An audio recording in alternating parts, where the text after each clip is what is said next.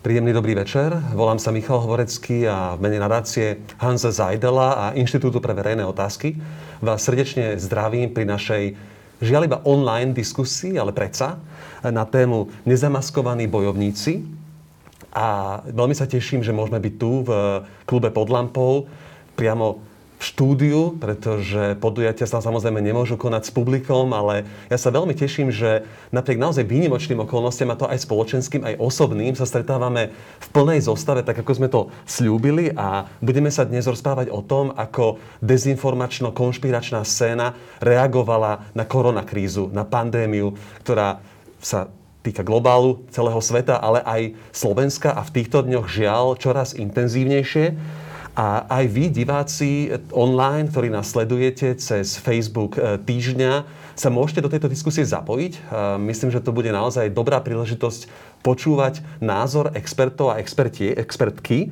Máme tu pre vás pripravené slajdov, aplikáciu, ktorú môžete používať vo svojej appke na mobile alebo na web stránke.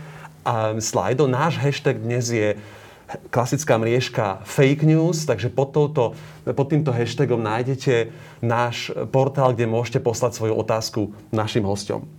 So mnou tu v štúdiu sedia Miroslava Saviris z Globsec Policy Institute. Dobrý večer. Dobrý večer, ďakujem za pozvanie. Výskumná analytička, ktorá má za sebou práve náročné časy, pretože práve vychl, skončil sa nedávno uh, summit Globseku a Miroslava sa dlhodobo venuje práve analýze a štúdiu dezinformačných kampaní a ich vplyvu na demokratické spoločnosti práve tu v strednej a východnej Európe. Má za sebou skutočne špičkové vzdelanie eh, v arabčine ruskej civilizácii na University of Leeds a magisterský titul z University of York vo Veľkej Británii. E, Tomáš Kryšák je známy expert na kognitívnu bezpečnosť, neunavný diskutér na internete a, a propagátor témy boja proti dezinformáciám. Okrem iného je autorom známeho projektu Checkbot, akoby pokusu uh, zautomatizovať trocha reakcie na dezinformačné kampane u nás a okrem iného sa venuje mnohým vzdelávacím projektom, kde sa snaží hlavne mladých ľudí viesť k tomu, aby rozpoznávali, čo sú falošné správy a čo nie. A v neposlednom rade taký iniciátor e, tejto diskusie a tejto série je Grigory Mesežníkov. Dobrý večer. Dobrý večer. E, prezident Inštitútu pre verejné otázky, takisto mnohým veľmi známa postava, analytik e, mnohých aspektov slovenského politického života a sám predmet mnohých konšpiračných teórií a, a, web, a web stránok a, a pre mňa naozaj vždy vzácný autor, ktorého texty, rozbory slovenskej politickej situácie alebo volieb rád čítam a rád počúvam. Takže títo traja sú tu so mnou v štúdiu, aby sme prebrali, čo vlastne spôsobila pandémia v oblasti tejto bizarnej scény, ktorá naozaj má veľký rozmach a aj práve nedávny prieskum Globseku ukázal, že paradoxne Slováci patria k, k Ukrajinám s najvyššou popularitou konšpiračných teórií a preto možno by som v tomto úvodnom krátkom kole vás poprosil, aby ste za seba, možno Miroslava začnem vami, aby ste vysvetlili, ako ste sa vlastne dostali k skúmaniu konšpiračných teórií, sprisahaní práve v tomto slovenskom kontexte a, a ako by ste tak stručne zhodnotili vlastne ešte pred pandémiou, ako tá scéna vyzerala. Mm-hmm. No takže Globsec vlastne sa tejto téme venuje už dlhodobo prostredníctvom vlastne zbierania prieskumov verejnej mienky. Takže e, máme vlastne dáta, ktoré sú niekoľkoročné a tým pádom už máme k dispozícii už aj určitú, povedzme, že komparatívnu analýzu. E, v poslednom tomto reporte, o ktorom ste hovorili, čo sú vlastne Voices of Central and Eastern Europe, tak tam sa analyzovalo 10 krajín, v rámci nich aj vlastne všetky krajiny V4.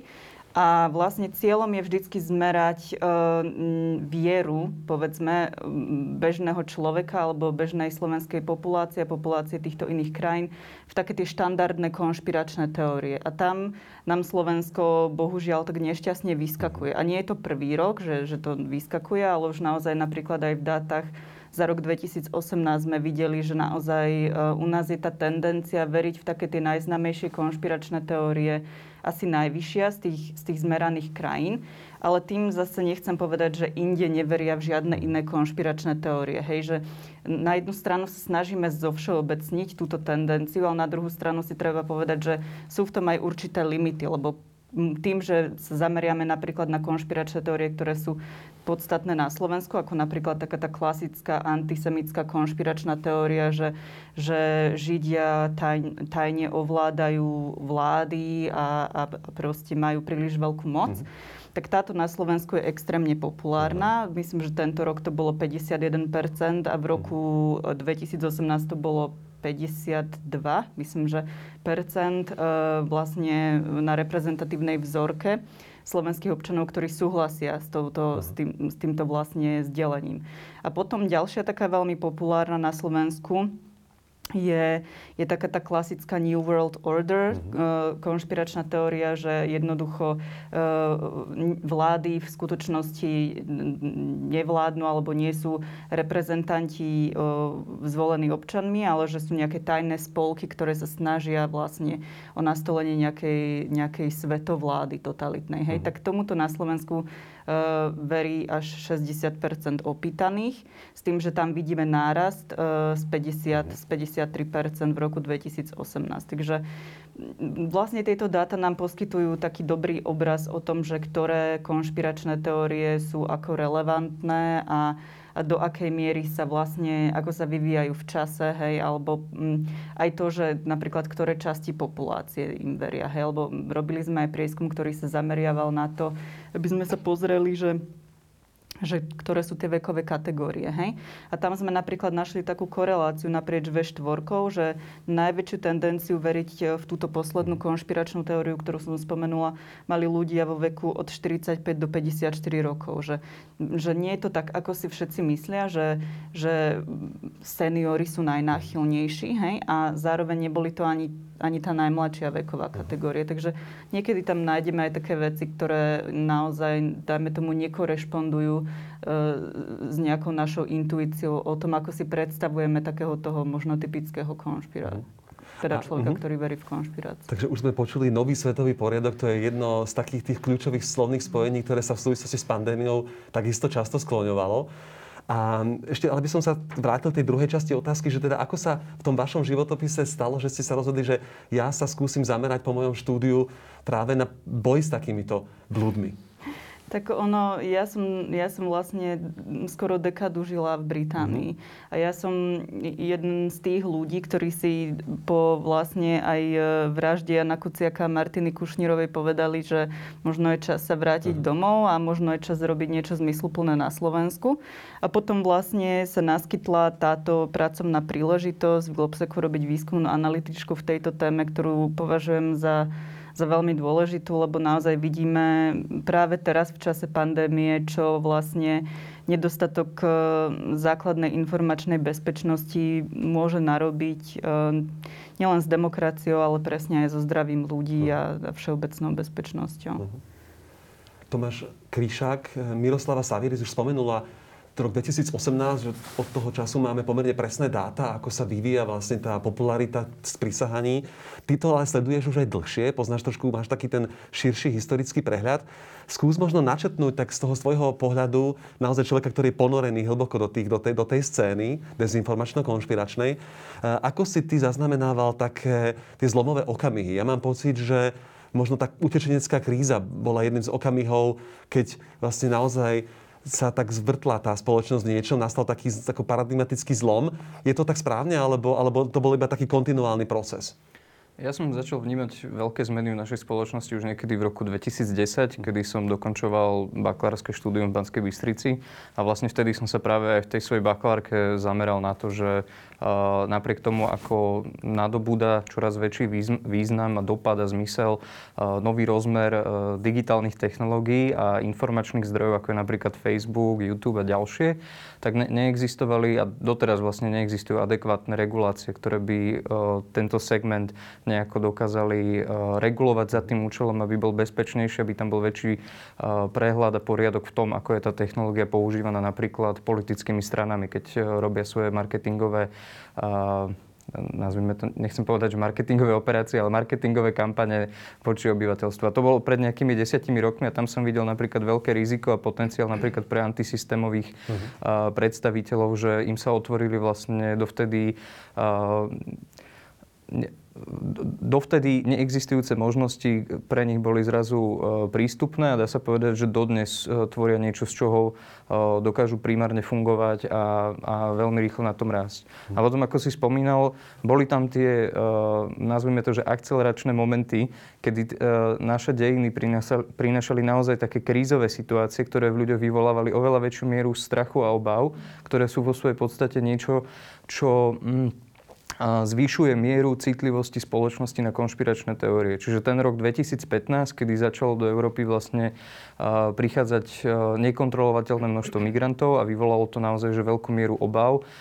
Ukázalo sa, že napríklad na Slovensku neopodstatnených obav tak to viedlo k tomu, že rôzni antisystémoví, nechcem to nazvať, že aktéry, ale politické subjekty, mm. alebo proste tí noví antisystémoví umocňovači strachu získali naozaj že veľmi dobrý e, spôsob, ako, ako prezentovať svoje myšlienky a vyslovene vytvorili ako keby až nový kultúrny rámec toho, ako ľudia na Slovensku o realite okolo seba uvažujú. A mne to prišlo, že to je naozaj uh, je to naozaj fascinujúce, že ako vlastne len jedna technológia dokázala zamiešať tými kartami uh, toho mediálneho trhu, aby nakoniec vlastne vytvorila tie podmienky, kedy my napríklad po desiatich rokoch existencie tejto technológie sme stratili napríklad schopnosť zdieľať jednu realitu. Že vlastne boli povytvárané rôzne a dá sa povedať, že malé klastre rôznych názorov. nazýva. Tak, uh-huh. ma, malé názorové bubliny a v nich sa vlastne nachádza veľká časť našej spoločnosti uh-huh. a ľudia m, už napríklad stratili schopnosť mať ten koncenzus a povedať si, že toto je to dôležité, toto je to, čo nás spája. Ale naopak tá naša pozornosť a schopnosť vyhodnocovať realitu je konštantne unášaná nejakými doslova blbostiami alebo konšpiračnými teóriami, ktoré nás stále emočne privedú k nejakému omylu, v ktorom potom aj tak veľká e, časť spoločnosti je ako keby zafixovaná a zotrváva tam. Čiže... Grigori Mesežníkov, americká politologička, analytička Maša Gessen e, hovorí v súvislosti so sprísahaniami často o tom, že akoby je to taká, keď sa stane niečo nepredstaviteľné. Unimaginable hovorí, že vlastne keď sa stane ako útok 9-11, e, útok na dvojičky v New Yorku, niečo, čo si nevedela americká verejnosť predstaviť, alebo práve pandémia, a podobné udalosti, teroristické útoky e, veľkého rozsahu, hovorí, že keď sa stane niečo, čo je pre nás nepredstaviteľné, tak máme tendenciu ako ľudia si to vysvetľovať nejakými zákulisnými hrami alebo hľadáme nejaké významy, ktoré tam nie sú. E, vy takisto už dlho analizujete jednak sociologicky tú slovenskú spoločnosť, poznáte ju naozaj veľmi podrobne, zbierate o nej množstvo dát. Ako ste vy, kedy ste si začali e, takto takisto pozorne všímať, že vlastne v tom slovenskom narratíve začínajú zohrávať veľmi dôležitú úlohu rôzne konšpiračné teórie. Oni tu vlastne boli, ja si pamätám ešte z čas mečiarizmu, už vtedy sa to živilo, hneď vlastne po tej, hneď so slobodou prišla aj sloboda konšpirovať, ale, ale vlastne kedy sa to začalo stať, stávať takým, takým dominantným v tom verejnom diskurze? Tak prítomnosť tých sprisahaneckých teórií e, na Slovensku podľa mňa sa dá datovať už v takej relevantnejšej podobe naozaj od padu komunizmu, keď sa vyrojili e, rôzni by som povedal, mysliteľia, ktorí presne vedeli, že čo je v pozadí rôznych e, udalostí napokon samotnej november 89. Mm. Keď, si, keď si spomeniete, že človek menom Dolejší, myslím si, že ten mm. prišiel s takým konceptom, že čo to všetko bolo mm. v Prahe, že to bolo vlastne také sprisahanie, dohoda medzi chartou, disidentmi a EŠTB a komunistami. A to sa to dosť rozširovalo to aj na Slovensku. Samozrejme, tá teória o židovskom sprisahaní, vlastne tie protokoly sionských mudrcov, ktorí boli už dávno, dávno v roku 34-35 boli demaskované výborným ruským publicistom a takým emigrantom, demokraticky orientovaným Vladimírom Burcovom bol súdny proces. A keďže Burcev e, po februárovej revolúcii sa dostal k archívom carskej ochranky, tak on presne zistil, že kto bol, tak povediac, operačným e, dôstojníkom všetkých tých príprav a napokon e, vyprodukovanie tohto v podstate sfalšovaného, to bol vyslovene, to bol falzifikát. No tak napriek tomu už viac ako 70 rokov, čo už 80 rokov proste je to na scéne. A na Slovensku to vplyvňovalo vývoj e, názorových hladiny, povedal by som, do značných skupín obyvateľstva. Ale vy ste tu spomenuli ten 2000, 2001, rok 2001, keď došlo k útoku na dvojičky, tak myslím si, že vtedy na Slovensku naozaj proste to konšpiračné vnímanie reality nadobudlo alebo získalo taký impuls. Uh-huh. všetky tie koncepty o tom, že teda to bolo pripravené samotnými Spojenými štátmi, znovu svetovým židovstvom, Izraelom, že tam nezahynuli Židia alebo izraelskí štátni občania a tak ďalej, tak ďalej. Tak to začalo tak, povedal by som, že prenikať už do viac menej už takých ustalených vôd. Samozrejme, že tie spisovanecké koncepcie stále boli súčasťou diskursov, ale toto bolo podľa mňa takým silným, silným impulsom. No a teda Tomáš tu spomenul rok 2010, on je dôležitý aj z politického hľadiska. Nielen teda z hľadiska toho, že sa začali väčšmi používať e, e, rôzne technológie pokrokové v tej komunikácii. V roku 2010 na politickú scénu Slovenska začal prenikať taký revolučno-aktivistický politický subjekt, ktorý síce v tých prvých a v druhých voľbách neúspel, ale v roku 2010 vznikol v podstate takým právnym trikom je to teda tá Kotlebovská uh-huh. strana. A tá, to, bola, hej, LSNS, to bola strana a je stále strana, ktorá súčasťou ich kreda sú v podstate konšpiračné uh-huh. predstavy. To znamená také predstavy, ktoré interpretujú realitu spôsobom, že teda každá udalosť je vopred niekým špeciálne pripravená, špeciálne uskutočnená. Tie výsledky svedčia o tom, že teda v pozadí dôležitých sociálnych a politických udalostí sú rôzne sprisahania. E, z okolností Marian Kotleba dosť často hovoril práve o, tých, o, o tých teda protokoloch sionských mudrcov. No a pokiaľ ide o ďalší taký veľmi silný impuls, tak e, myslím si, že e, keďže sledujem aj teda naše okolie, tak povedať geopolitické, tak rok 2014 poskytol určitej časti tých aktérov konšpiračných na produkovanie rôznych verzií v podstate známych udalostí. Uh-huh. Hej? A znovu, e, tieto známe udalosti, najmä teda tá rusko-ukrajinská vojna, čo potom nasledovala, to znamená v podstate tých 6 rokov rusko-ukrajinskej vojny, iniciovanej Ruskom, a udalosti v rámci tejto vojny. Samotná, teda ešte predtým, e, ten Majdan, hej, uh-huh. potom e, samozrejme tá vojna, hej, anexie Krímu, potom zostrelenie MH17 letadla, malajzijského. To všetko prinašalo pre, pre týchto aktérov príležitosť na to, aby produkovali, prezentovali a teda rozširovali rôzne narratívy, ktoré väčšmi, väčšmi boli konšpiračné. Oni častočne boli aj teda fake news, to samozrejme fake news a konšpirácie nie sú identické pojmy, pretože konšpirácie pracujú s nejakými reálnymi e, udalostiami a potom tá interpretácia je povedal by som, že z nášho pohľadu, teda ľudí, ktorí pristupujú ku skúmaniu sociálnej reality s použitím nejakých kredibilných metodologických postupov a oni to vysvetľujú iným spôsobom. Čiže je to neadekvátna interpretácia reality. Zatiaľ, čo fake news, to sú vymyslené mm-hmm. správy, ktoré e, sú vyslovene klamstvo. Takže myslím si, že ten rok 2014 bol veľmi, e, veľmi výrazným, takým, povedal by som, že dokonca triggerom. A najmä v okolitých krajinách. Myslím si, že ruská propaganda Eh, nadobudla, povedal by som, že ten svoj strategický cieľ zahmlivať akékoľvek kroky, ktoré teda tento štát podniká a zároveň e, deštruovať aj, povedal by som, že demokratický kód e, tých krajín, ktoré Rusko považuje za nepriateľské. A, a súčasná situácia tej pandémie, myslím si, že a keď budeme hovoriť o tom na Slovensku, tak vytvorila podľa mňa takú unikátnu situáciu a teraz e, je na nás, aby sme vyhodnotili, či teda v tejto situácii naozaj majú navrh konšpirátori, alebo zastancuje iných tých kredibilných mainstreamových narratívov, že my máme jednu udalosť, ktorá samozrejme má v sebe aj niečo, čo ešte nepoznáme ako z vedeckého hľadiska. Napríklad ako pôvod eh, tohto vírusu ešte stále vyvolá isté pochybnosti. Hej? Ale vieme o tom, ako to prebieha, vieme proste symptómy, vieme aspoň už teda získané, na základe získaných nejakých údajov, nejaké aj povedzme dôsledky, dôsledky predpokladané. A vidíme e, existenciu dvoch základných narratívov. Jeden narratív, ten, ktorý podľa mňa proste pomáha ľuďom prežiť. A ten, a ten druhý, možno, že tam je viac samozrejme tých narratívov, ale druhý prístup k tomu, že, že sa to objavujú rôzne podľa mňa toxické a nebezpečné interpretácie, môžeme diskutovať o tom, že čo je v pozadí, ktoré podľa mňa ohrozujú obyvateľstvo. A teraz ide o to, že na stranu akého z týchto dvoch, povedal by som, že klástrov, tak jeden je veľmi, veľmi jednoduchý a je v podstate používaný, aplikovaný zodpovednými politickými a spoločenskými elitami. Hej, vďaka nemu dnes máme proste súbor rôznych opatrení. Môžeme zase o tých opatreniach, o ich efektivite, o ich rozumnosti a tak ďalej môžeme diskutovať, ale proste vychádza, tieto interpretácie vychádzajú z toho, čo teda zatiaľ nám veda poskytla. Hej? A potom my máme tu ako neuveriteľné množstvo.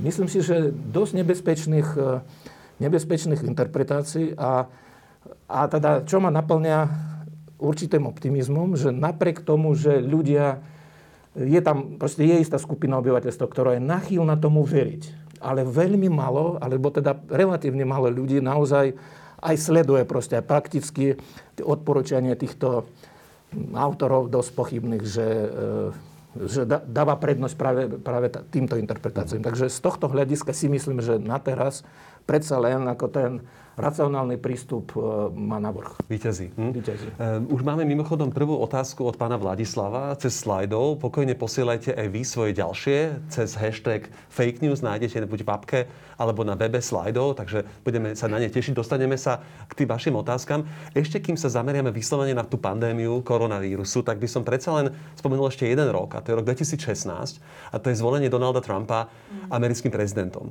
Uh, pretože tom okamihu sa dostáva vlastne k moci e, v najbohatšej krajine sveta a jednej z najvýznamnejších človek, ktorý hlboko verí v konšpirácie a sám ich šíri. A, sám vlastne čiastočne si podľa mňa na šírení sprísahaní postavil svoju pracovnú metódu a svoju, svoju kampaň.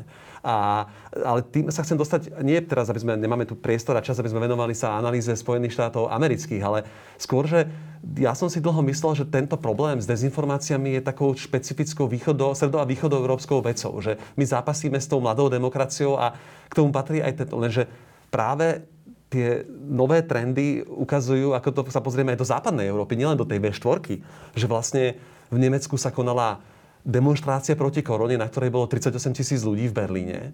Masové akcie sa konali aj v ďalších mestách západnej Európy a vyspelé demokracie takisto zápasia s tým, že ich špičkoví politici bežne šíria rôzne druhy sprísahaní, typických pre ten ich daný región alebo pre to, pre to mesto, pre tú komunitu.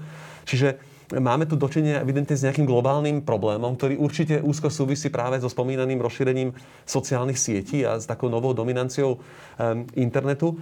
Uh, tomu sa možno budeme ešte trochu venovať, ale Miroslava, skúsme sa teraz vrátiť do toho marca tohto roku, lebo Slovensko ten úvod pandémie prežívalo v takej dvojnásobne zložitej situácii, pretože sme mali novú, vlastne skladala sa nová vláda po parlamentných voľbách, ktorá znamenali taký isto, isto historický zlom.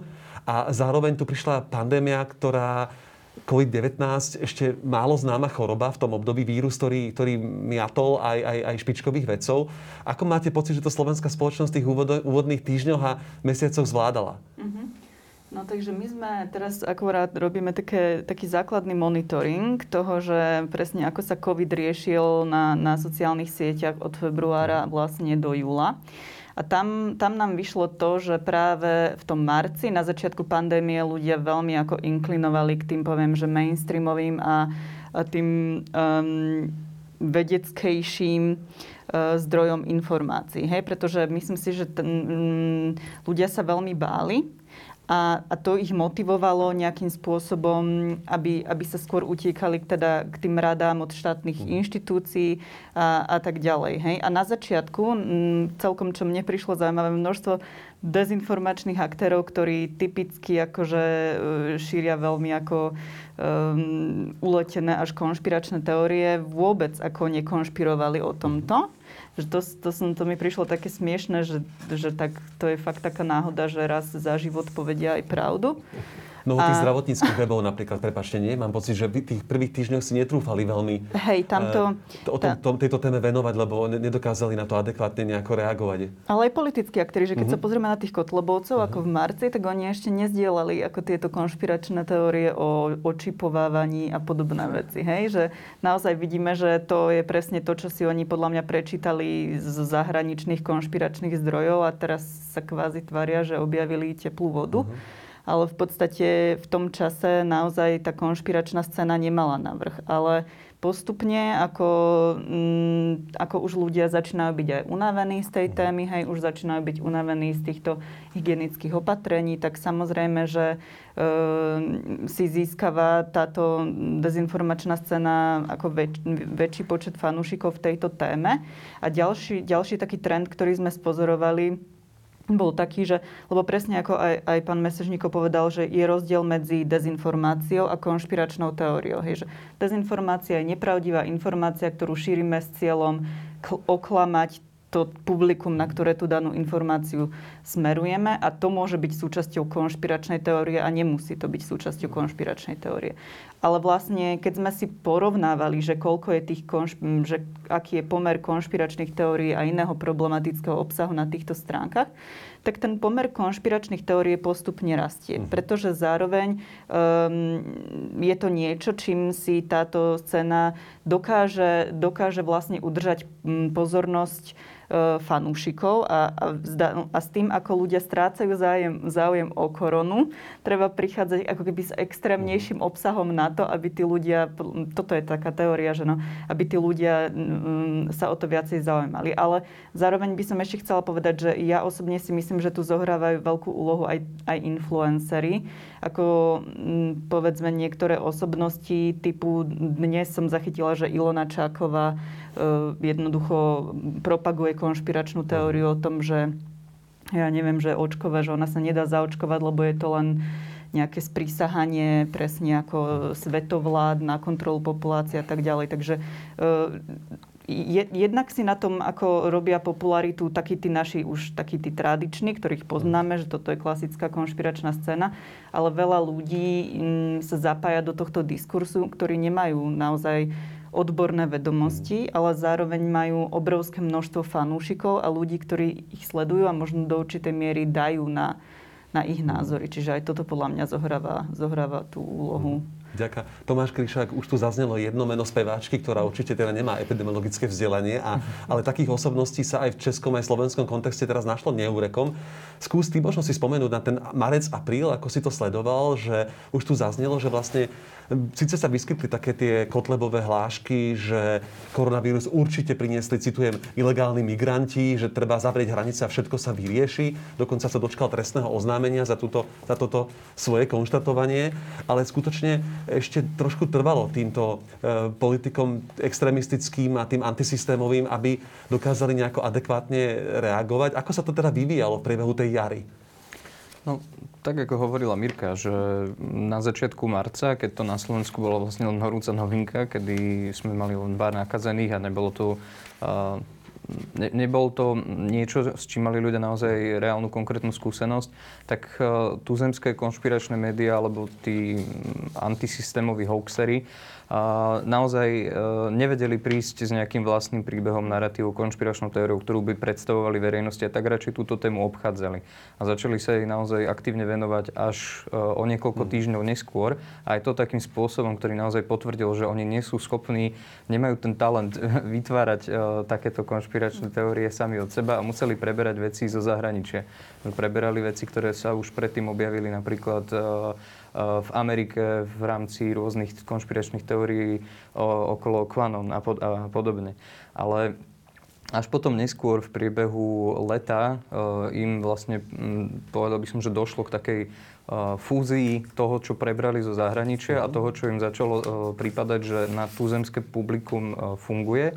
A čo som badal, tak napríklad Infovojna aktívne robila takú kampaň, cez, cez svoje podcasty, kedy ja, napríklad ja som mal priamo skúsenosť, že taxikárka, ktorá viezla mňa a moju tehotnú ženu, uh, si dala dole rúško a začala nás presviečať, že to je celé fake a že je to falošné a vlastne stalo sa to priamo pred našimi očami, ako počúvala tú reláciu, mm-hmm. kde ju ten vlastne človek namotával na to, že uh, tí, čo nosia rúško, tak vlastne aktívne sa zbavujú svojej slobody a týmto celým uh, dianím sa vlastne ten manipulátor snažil vytvoriť uh, v ľuďoch povedomie alebo presvedčenie, že to rúško rúško predstavuje akýsi symbol, ktorý nie je že e, základný prostriedok na ochranu počas epidémie, ale že je to naozaj nejaká súčasť tajného plánu, ako na všetkých zbaviť uh, slobod. A tá pani, ako si to vypočula, okamžite si zložila to rúško a ja hovorím, že čo robíte, že, že, že toto je proste proti pravidlám a že tu ohrozujete druhé, druhé osoby.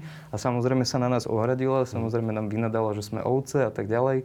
A ja som proste zostal doslova, že obarený, mm-hmm. ale toto sa potom začalo vlastne o, opäť raz stupňovať ako trend, hej, lebo uh, toto, čo si povedal napríklad uh, v pred pár minútami o tom, že je to globálny problém a že ho vidieť všade na tejto planete, je spojené práve s tým, že každý ľudský mozog je vlastne uh, citlivý a zraniteľný voči konšpiračným teóriám a vplyvovým operáciám, pretože my všetci sme vybavení uh, rovnakými mozgovými centrami. A to najdôležitejšie, ten najdôležitejší zraniteľný bod je vlastne naša amygdala. Sú napríklad vedecké štúdie, ktoré potvrdzujú, že už len samotná veľkosť amygdaly, ktorá je zodpovedná za prežívanie strachu a mm. radosti, je, je zodpovedná za to, ako veľmi môžeme byť náchylní na príjmanie konšpiračných teórií.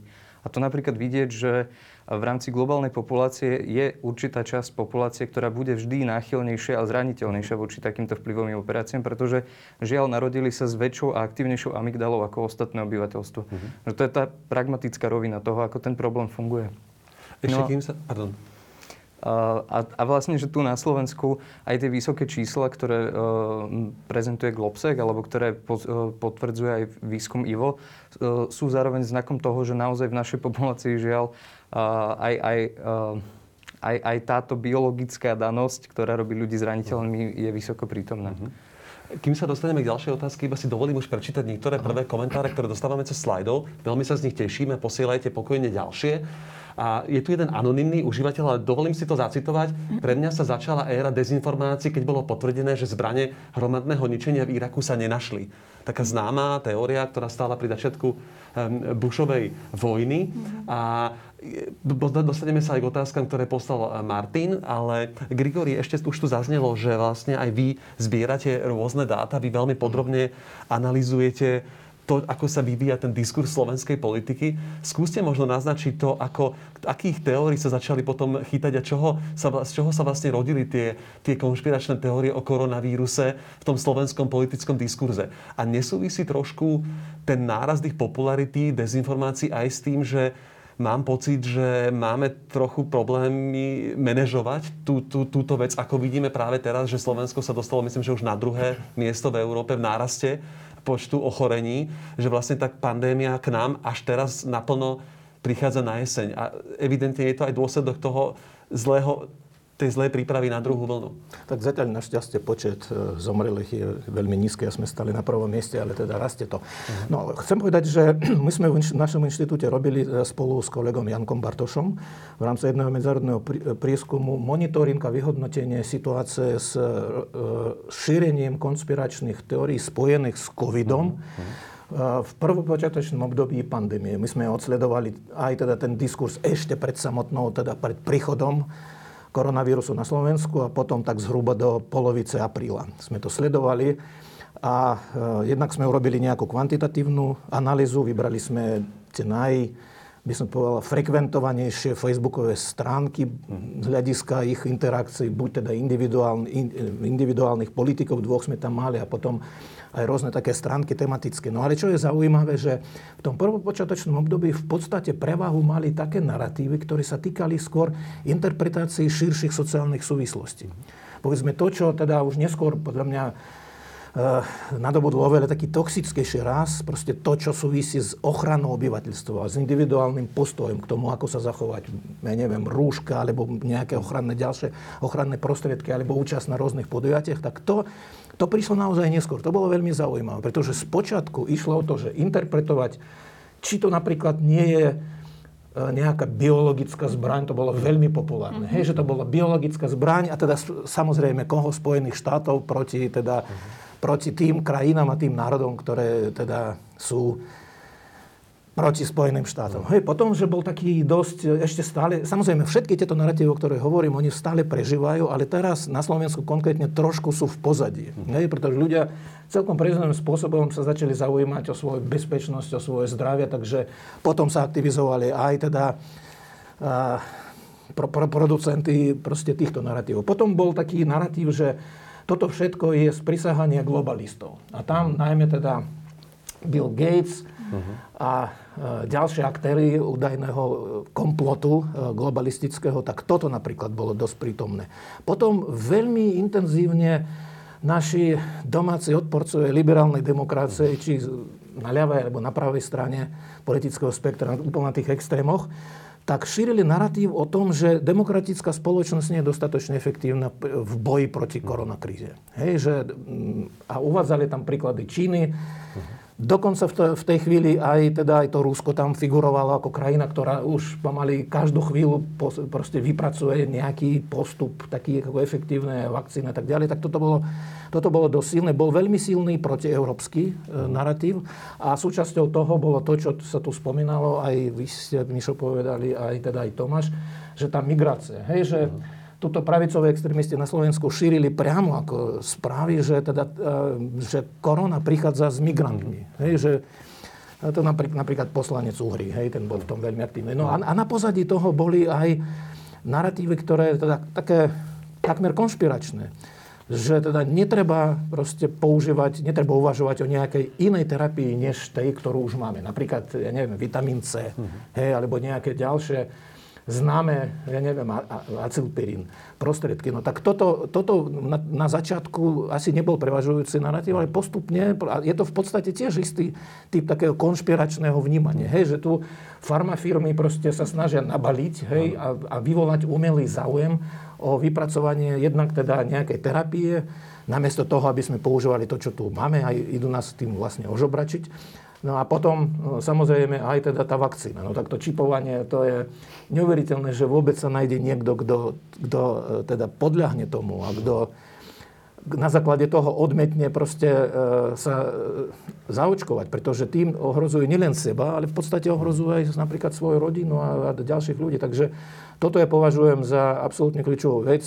Tá diskusia podľa mňa vygraduje. Dnes som čítal práve Bill Gates, takto často spomínaný na mnohých e, konšpiračných stránkach, tak e, on tvrdí, že e, skutočne ako veľmi efektívna vakcína by mala sa objaviť v prebehu asi najbližšieho pol roka. Uh-huh. On samozrejme do toho naozaj reálne ako investoval nejaké prostriedky, ale určite nie na to, aby teda v rámci toho sprisahania globalistov proste si podriadil celý svet a začipoval, ale pretože vníma to ako vlastnú osobnú misiu. Hej, on má na to finančné prostriedky, dlhé roky financuje výskum v oblasti e, imunológie, virusológie, takže už to, toto prognozuje. No a ja si myslím, že by sme sa mali pripraviť na to, že tu, my, my tu budeme na Slovensku mať problém, že isté čas verejnosti, mm. už teda či už pod tlakom, alebo teda v, v obave o proste vyvolanej týmito toxickými stránkami, že nebude chcieť sa zaočkovať a tým pádom bude ohrozená, povedal by som, že bude ohrozené verejné zdravie. Mm v súvislosti s tým, čo ste spomenali, Grigori, tak som si uvedomil, že naozaj v čase korony som zažil to, ako Marian Kotleba sa oháňal Georgeom Orwellom a jeho knihou 1984. A z toho, čo o nej hovoril, mi bolo evidentne jasné, že ju nikdy nečítal a vôbec nevie, o čom sa tam vlastne píše a čo to je za, čo to je za úžasný román. A, a, ale pristavme sa na chvíľku práve pri tejto teórii o tom čipovaní, lebo to je naozaj niečo, čo človeku na prvý pohľad je to až skoro naozaj vtipné a zábavné, keďže niekto verí v takému, takéto niečo, ale sám som prekvapený, aký dosah majú niektoré tie texty, ktoré šíria tisíce ľudí aj na svojich vlastných profiloch, ktoré dosahujú, stávajú sa najčítanejšími, najšírenejšími v istých obdobiach e, toho internetu, sociálnych sietí. Povedzte, ako sa to vlastne zrodilo, ako, by to, ako to zapadá do tej schémy toho nového svetového poriadku a toho kontrolovania ľudí a, a podobne. Že máme, vieme, vieme, ako sa tento, táto teória vlastne rodila a ako sa tak sa jej podarilo v tej pandémii nabrať taký obrovský nový dých? Tomáš? A...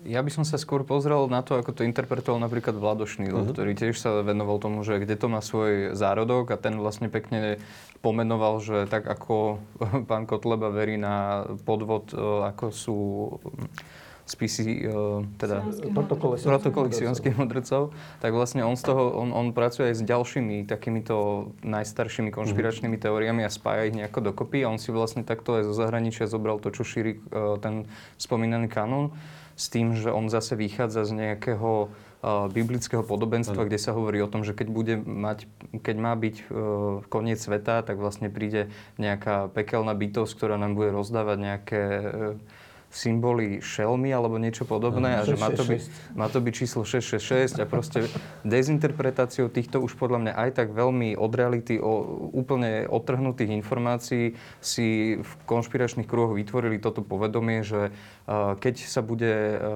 znovu robiť nejaká masová vec, ktorá sa bude týkať všetkých a dajme tomu, mm. že či to už bude vakcinácia, či to bude niečo čokoľvek iné, tak to bude predstavovať nejaký problém.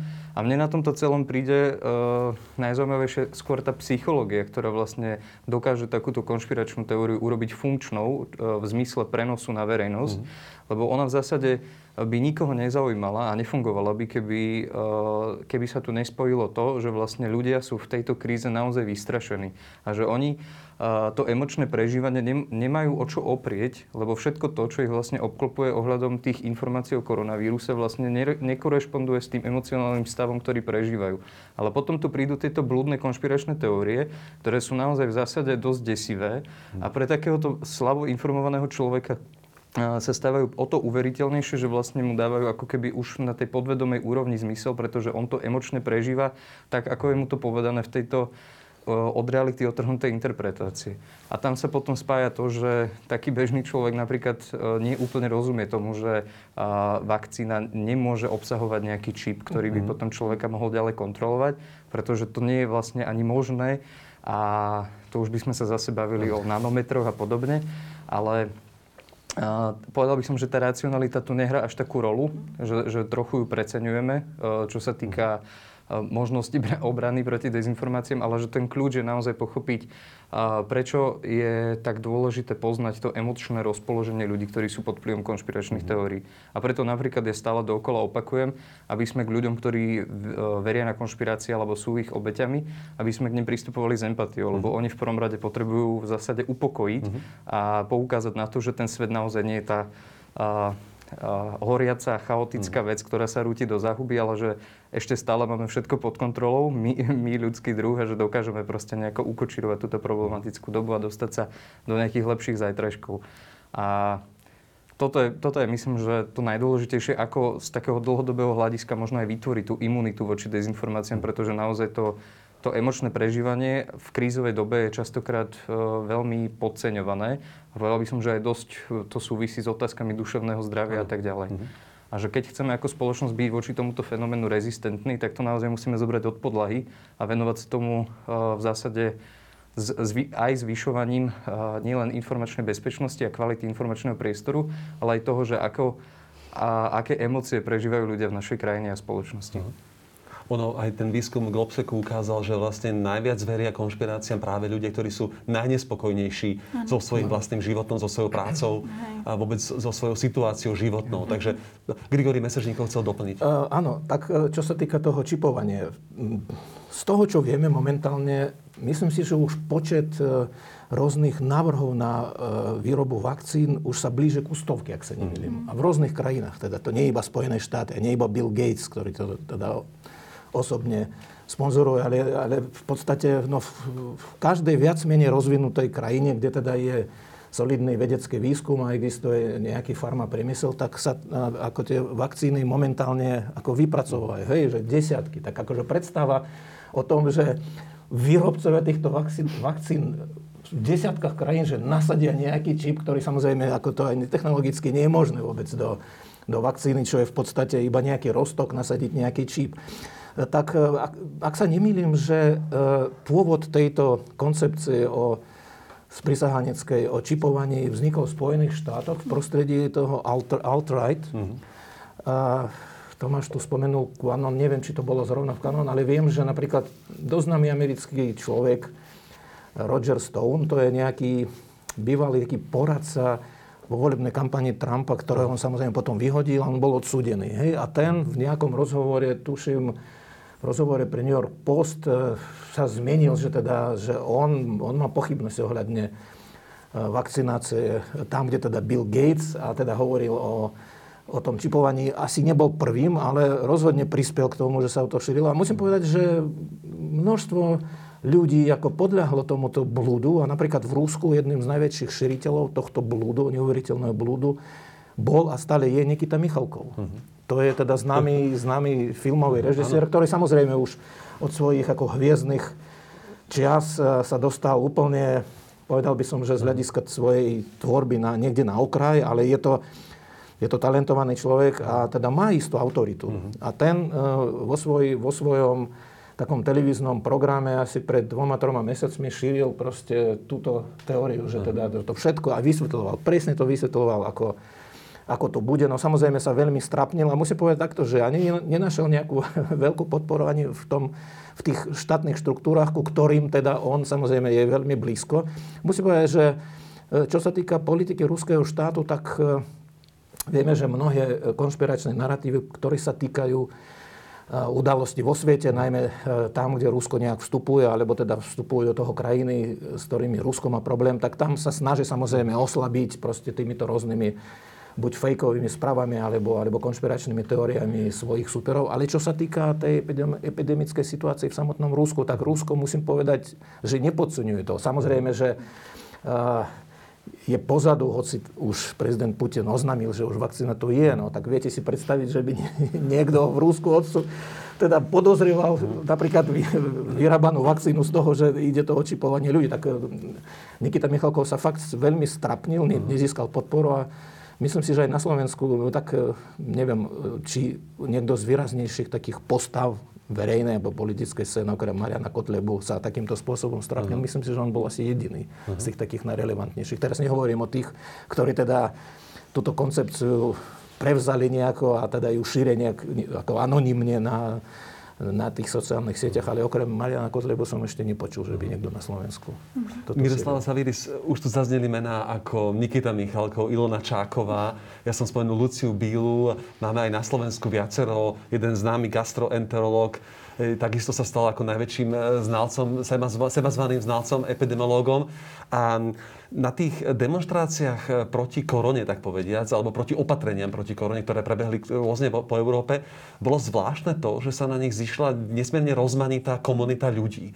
Na jednej strane otvorení neonacisti, dokonca v Berlíne boli aj ozbrojení prvýkrát takto verejne v takom počte došlo tam aj k veľkým potýčkam s políciou, ale medzi nimi boli príslušníci Hare Krishna, mm-hmm. ezoterici, rôzni e, vyznavači čudných kultov a, a naozaj taká dokonca časť e, extrémnej ľavice. Boli tam aj nejakí príslušníci takého akoby až anarchistického krídla.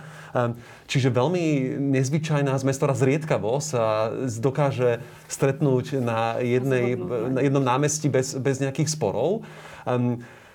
Skúsme si to nejako preniesť teraz do toho prostredia sociálnych sietí u nás. Mali ste aj vy pocit pri tom výskume, že sa tam miešali takéto prvky extrémistov, ezoterikov, možno nejakých okultistov, ale aj teda z nejakých extrémnych ľavič, ľavičiarov, ktorí niekedy zdieľali podobné narratívy a verili podobným, podobným e, blúdom?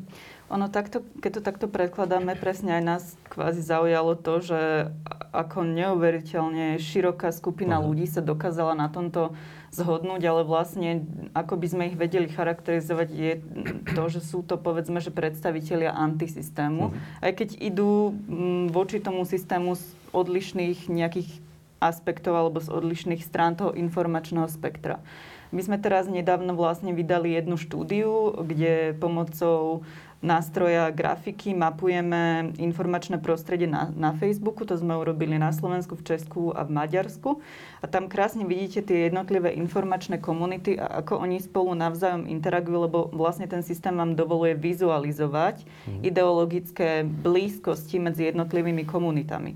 A tam vidno, že napríklad na Slovensku máme našu dezinformačnú scénu, ktorá ne, síce nepredstavuje veľkú časť toho celkového informačného mm. spektra, ale je rovno v centre tej mapy, hej, lebo je veľmi dobre prepojená aj s politickými predstaviteľmi, aj s rôznymi inými, povedzme, časťami informačného spektra. A tam, tam presne vidíme, že na jednej strane máte um, povedzme ľudí, ktorí presadzujú konšpiračné teórie a ktorí sú prepojení na, na amerických pr- predstaviteľov tejto scény. A to teraz vidíme presne aj počas covidu, že máme stránky, ktoré si dajú tú námahu, že nadabujú Alexa Jonesa uh-huh. a potom sa to šíri slovenským Facebookom a má to 14 tisíc uh-huh. dielaní. Hej? Uh-huh. Potom vidíte druhú bublinu, ktorá je taký ten proruský vplyv a, a taký, že oslavujeme ruskú armádu. Hej? A tí si zase tlačia nejaké de- dezinformácie určitého druhu. Potom máte možno e, tam blízko spriaznené sú také tie typické um, stránky, poviem, že idea um, panslavizmu. Hej? Hmm. Odtiaľ už je krôčik iba k tým tým prokremelským dezinformáciám. Uh-huh. Čiže oni sú, to informačné prostredie uh, a to problematické spektrum informačného prostredia, ako to sa my snažíme nazývať, aby sme tam naozaj zahrnuli celý ten antisystém, je, je neuveriteľne rozmanité.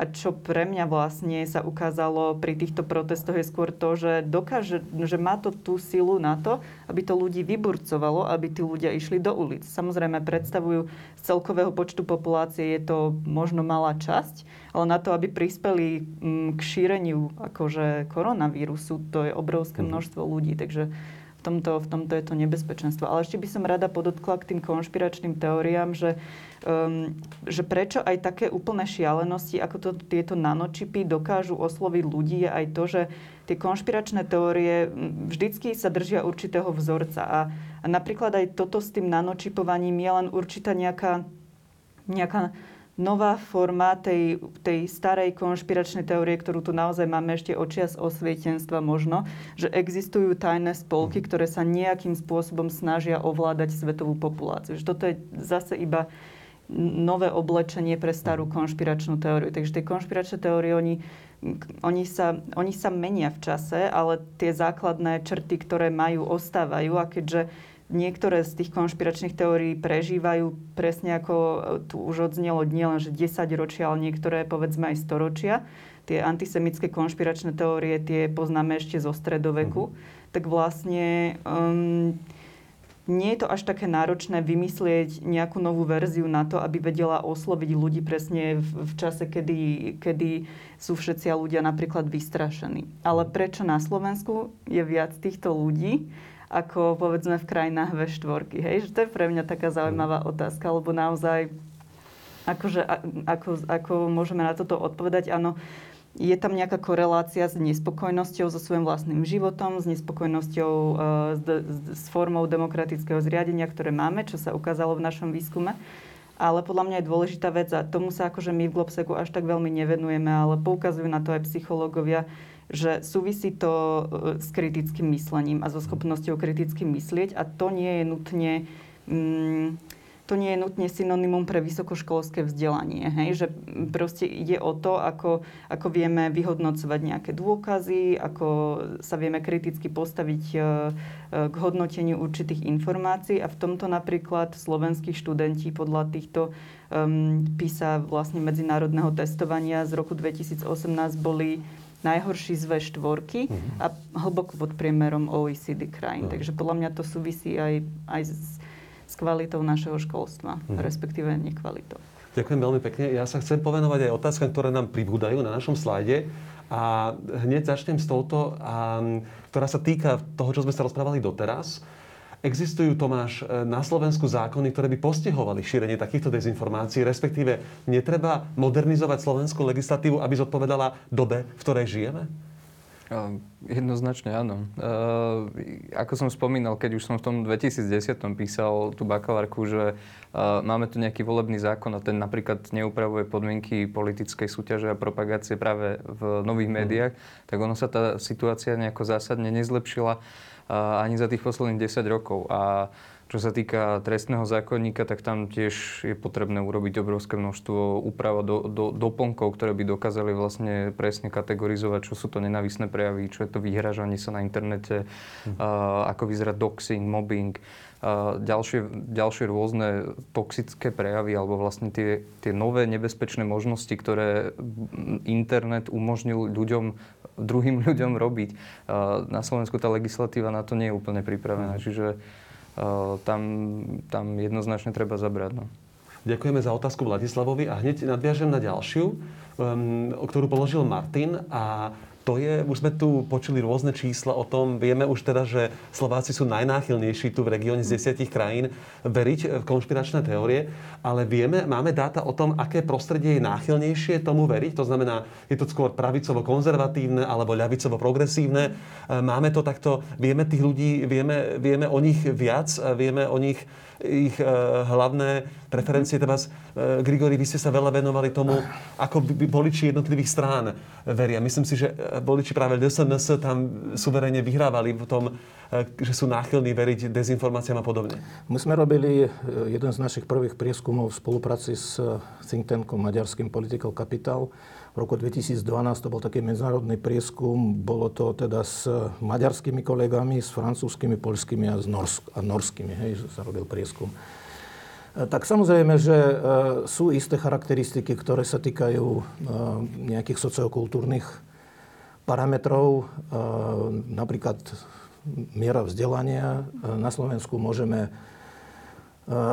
počítať, ja teraz nemám samozrejme tie data ale určite sa dá k tomu dopatrať. V tých prostrediach, kde sa presadzujú radikálne síly, tak to samozrejme e, tam to je, myslím si, že väčšmi v takom národno-konzervatívnom prostredí, tam, kde teda zaberajú aj konšpirácie spojené s nejakými etnickými faktormi, hej, že Maďari napríklad, alebo Židia, hej, že toto, toto oslovuje e, tých ľudí viac, no tak tu zazneli e, zaujímavé, ako zaujímavé dáta o tom, že aké napríklad e, vekové kategórie, čo je teda zaujímavé, že skôr stredný, stredný vek, nielen teda e, ľudia staršieho veku. Možno, že to súvisí, to iba teraz dávam takú, e, by som povedal, takú tézu, ktorá by možno žiadala podrobnejší výskum, že ľudia, ktorí majú dnes 50 rokov, povedzme, že oni sa síce socializovali už za demokracie, ale ešte niečo zachytili z toho predchádzajúceho obdobia, teda komunistického, mm-hmm. aspoň niečo.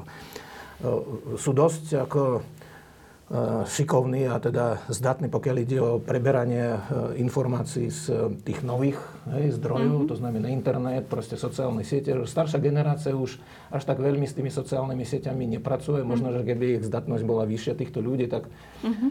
že ako prenikanie tých konšpiračných teórií bolo, by bolo výraznejšie. No a tu chcem povedať, že zaznel tu, zaznela taká otázka, že prečo teda vlastne na Slovensku je taká vyššia miera stotožnenie sa s tým konšpiračným vnímaním reality. Myslím si, že sú niektoré faktory, oni teda takto, že sociálne faktory si myslím, že zhodné eh, aj teda so susednými krajinami, ale sú aj niektoré špecifické, ktoré súvisia s eh, osobitosťami napríklad, ja neviem, etnogenézy alebo vývoje v 20. storočí, štátoprávneho usporiadania a tak ďalej. Tak napríklad na Slovensku podľa mňa ešte stále prežívajú určité stereotypy, vnímania zdedené naozaj ešte z tej minulosti, aj možno dokonca aj odovzdávané v tých mladších generáciách, to znamená z obdobia komunistického režimu. A komunistický režim sám pracoval s takou systémovou konšpiráciou, ono to možno vtedy tak nezaznívalo, ale celý ten koncept celý ten koncept budovania socializmu v jednej krajine. Hej, a ten potom bol prevzatý, síce už to nebolo viac krajín, ale bol prevzatý zo Sovietskeho zväzu,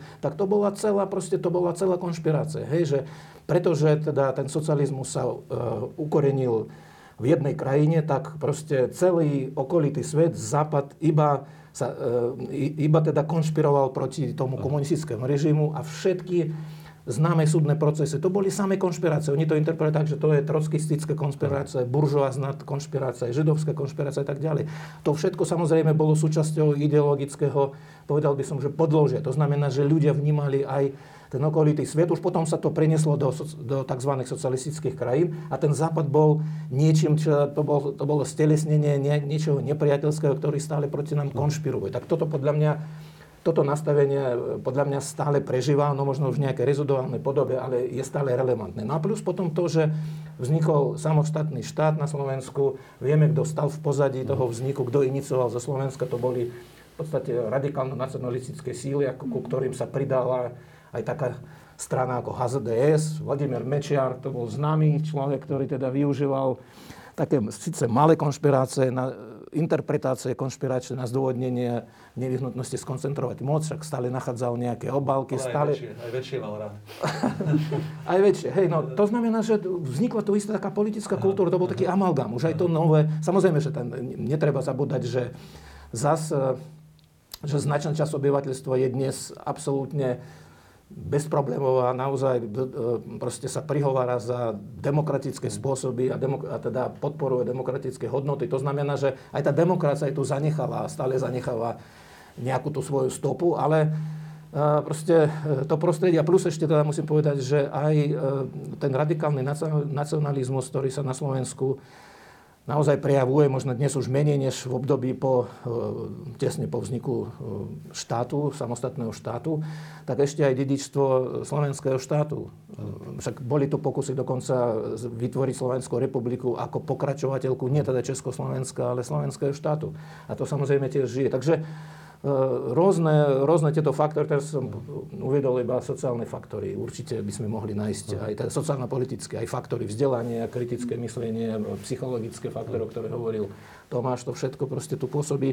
Ja iba verím, že e, ako nie je to úplne celé stratené, e, a tak ako tie spoločenské zmeny, ku ktorým teraz dúfam, že dojde po roku 2020 a ono vlastne ešte jedna vec, na ktorú asi netreba tiež zabúdať, že my sme tu mali z tých 30 rokov demokratizácie minimálne polovica tohto obdobia proste vládli strany, ktoré vládli netransparentným mhm. spôsobom. Čiže oni dávali aj istý dôvod si myslieť, že to, čo sa napríklad odohráva tu, hej, privatizácia, rozhodnutie, rôzne politické rozhodnutie, parlament, vláda, aj súdne rozhodnutie, to všetko je nejak pripravené, teda so zámerom, a často aj e, zámer posilniť politickú moc, samozrejme bol koncentrovať tú moc, ale proste netransparentné vládnutie samo o sebe posilňuje nachýlnosť ku konšpiračným teóriám. Ja som veľmi ďačný Grigori za tento historický exkurs, lebo sa mi vidí veľmi dôležitý. A v tej súvislosti do celkom nedávnej histórie by som pripomenul tiež jeden z tých e, výsledkov prieskumu Globseku, že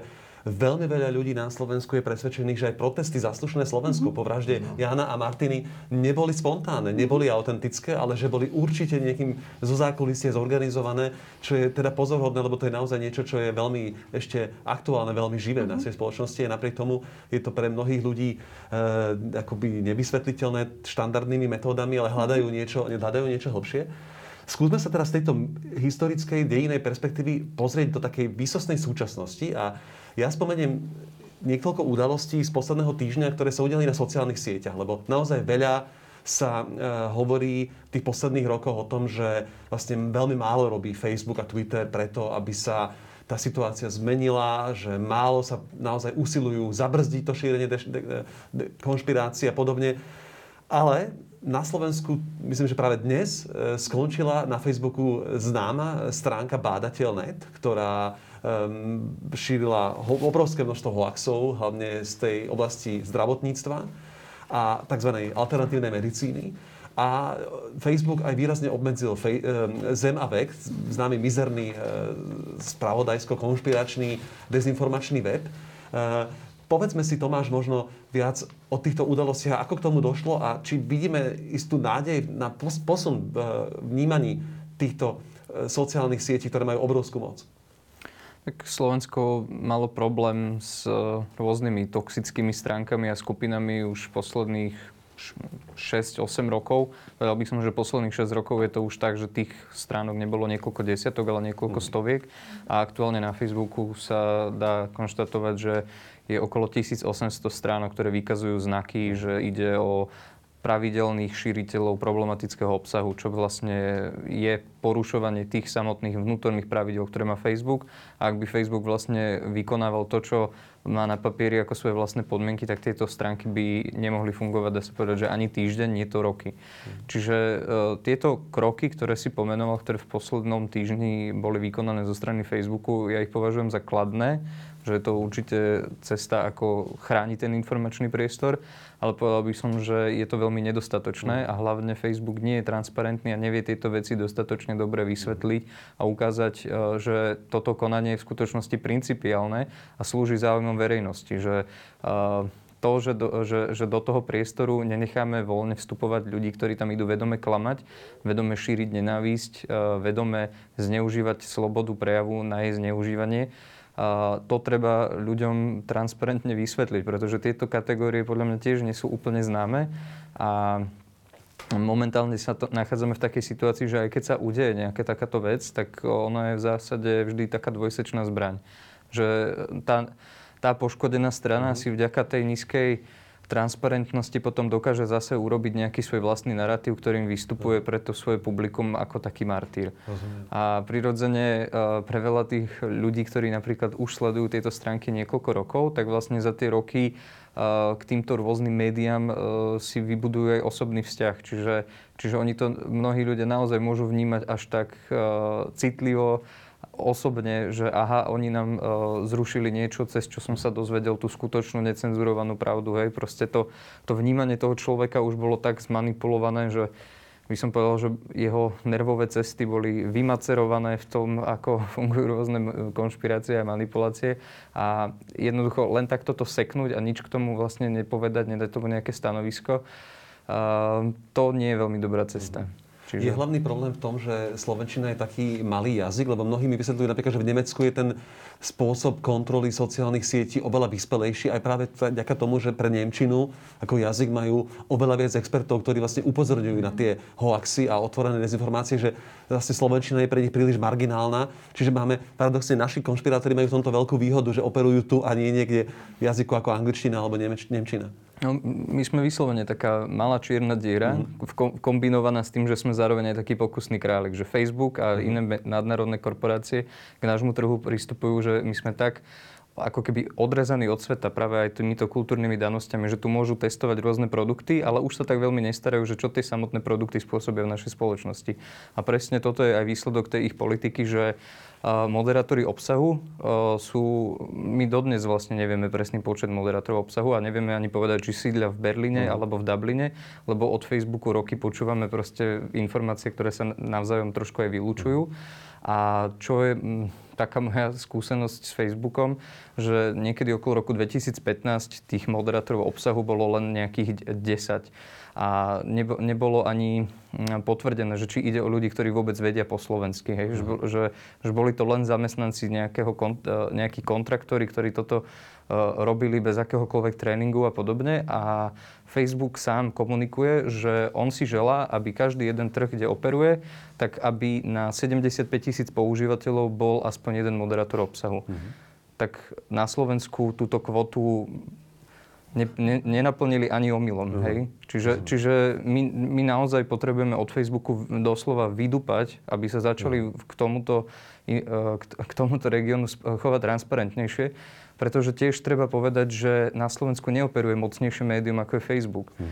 Nie je tu jedno médium, ktoré by malo tak veľa sledovateľov a tak veľa užívateľov ako Facebook a nie je tu žiadne ďalšie médium, ktoré by dokázalo tak veľa generovať uh, zisku a z toho aj vyplývajúceho vlastne vplyvu, ktorý má na tú danú spoločnosť, ktorá používa jeho produkty. Čiže... Mm. To je veľmi závažná informácia, dôležitá. Miroslava, ja vám položím jednu otázku, ktorá prišla cez slajdov od Vladislava. A je možno trochu provokatívna v tomto období, keď sa začne takto e, naozaj, zdá sa pandémia naplno aj tu a, a Pýta sa, nemyslíte si, že dôvod, prečo ľudia u nás inklinujú k hoaxom, je okrem výchovy a vzdelania aj to, že žijeme v dobe, keď sa máme až povediac príliš dobre a nudíme sa v úvodzovkách? Akože ja do určitej miery s týmto súhlasím. Hej. Nemám, nemôžem to podložiť žiadnymi dátami, ale tak určite to súvisí s tým, že áno, máme viac času, ktorý trávime na internete a sme vystavení veľkému množstvu informácií, ktoré, ktoré nevieme spracovať. A práve podľa mňa to, čo my, čomu tu my čelíme, je vlastne informačná revolúcia, ktorá prebehla možno, povedzme, presne od toho roku 2009-10, kedy, kedy sociálne siete začali hrať takúto veľmi dôležitú úlohu vlastne my s našimi kognitívnymi schopnosťami stále existujeme na úrovni, poviem, že lovcov a zberačov. Hej? Takže my, my sme v niečom si ešte nevybudovali takú rezistenciu k tomu, ako tie informácie spracovať ako spoločnosť. Samozrejme, že na individuálnej úrovni sa to rôzni. Ale zároveň in, ešte ďalšia vec, ktorá je potrebná, aby odznela v tejto diskusii, je tá, že s tou revolúciou, tak ako aj keď prebehla industriálna revolúcia, tak tie spoločnosti sa nejak musia vyrovnať s tými novými technológiami a objavmi, takže aj tá regulácia vlastne nejakým spôsobom dobehne tie technológie, aby sa to určitým spôsobom vyrovnalo. Lebo teraz sa nachádzame vo fáze, kedy je všetko dovolené online. Hej? A vlastne tuto čelíme presne konkrétnym dôsledkom toho, čo sa deje, keď nemáme proste základné pravidla fungovania digitálneho priestoru. Pretože keby napríklad e, existovalo, mm, existovala nejaká regulácia ohľadom toho, že presne ako má Facebook jednoducho pristupovať k zverejňovaniu informácií a toho, že presne, že na základe čoho napríklad zrušili bádateľa a nie iné, poviem. Mhm, Teraz môžem hrať akože diabloho advokáta a poviem, že prečo nezrušili ďalších 100 stránok, ktoré môžu byť v niečom ešte horšie. Uh-huh. Hej? Že neexistuje tu, neexistuje tu systematické nastavenie pravidiel, ktoré by jednoducho m, nám umožňovalo vidieť transparentne do toho, akým spôsobom funguje digitálny priestor. A zároveň si myslím, že keby sme toto mali, tak by to zobralo vietor z plachet dezinformátorom, pretože oni reálne podľa mňa ako majú... M, mm, kvázi právo sa na toto stiažovať, hej? Že, že proste tak prečo my áno a vy nie, hej? Mm. Že keď neexistuje, neexistuje systém, kde by tieto veci fungovali transparentne, tak jednoducho tie riešenia nebudú, nebudú poriadne fungovať. Ale ešte by som na margo toho nemeckého mhm. trhu mm. a amerického, tak s Facebookom máme také skúsenosti, že oni veľmi reagujú na, na negatívne promo, mm. hej? Bad PR. Takže veľa vecí, ktoré oni uplatňujú, uplatňujú na tých väčších trhoch. To nie je tým, že oni oni nevedia akože vyvinúť e, NLP na, na Slovenčinu. Hej? To je proste o tom, že oni neinvestujú mm. do týchto malých trhov, lebo nemusia lebo jednoducho na globálnej scéne im toto neurobí negatívnu reklamu. Takže z môjho pohľadu, hoci tieto aktivity, napríklad čo robí ministerstvo zdravotníctva, že do istej miery aj tlačí na Facebook, aby, aby proste reagovali adekvátne v tejto kríze, nebudú nikdy dostatočné, lebo my z hľadiska počtu používateľov Facebooku, čo nejakých 2,5 milióna, myslím, Slovákov momentálne, mhm. a teraz akože Facebook má 2,5 miliardy, myslím, alebo ak nie viac, svetových užívateľov, takže my sme fakt akože úplná kvapka v mhm. mori tak oni, oni nie, nie sú veľmi ako donútení reagovať na, na, na to, čo my si myslíme, alebo nejak s nami negociovať. Takže ja si myslím, že tým, že sa bavíme o digitálnom priestore, ktorý je viac menej, viac menej globálny, aj keď vidíme, že už sú tu známky trieštenia, tak jediné riešenie, ktoré sa mne javí ako rozumné, je mať európsku legislatívu, ktorá bude regulovať, akým spôsobom môžu sociálne siete operovať na európskych trhoch. Tak, aby tá legislatíva bola jednotná a aby to, čo platilo v Nemecku pre Facebook, platilo aj na mhm. Slovensku. Vrátanie dodržiavania ich komunitných štandardov. Uh-huh. Nech sa páči, Grigori, chcel reagovať. Myslím si, že v priebehu posledných 10-15 rokov došlo k veľkej demokratizácii komunikácie. Uh-huh a e, jedným z takých dôsledkov tejto demokratizácie je, že v podstate sa devalvovala autorita. Autorita zdrojov, autorita znalosti. Čiže vzniká taká ako veľmi zvláštna situácia, že kredibilné znalosti, vedecké poznatky, pravdivé informácie v podstate z pohľadu recipientov akoby sú rovnocenné fejkom, dezinformáciám a konšpiračným teóriám. To je proste realita, s ktorou samozrejme sa snažia teraz vyrovnať Facebook, Twitter a ďalšie podobné spoločnosti. Určite to nebude, nebude ľahká vec.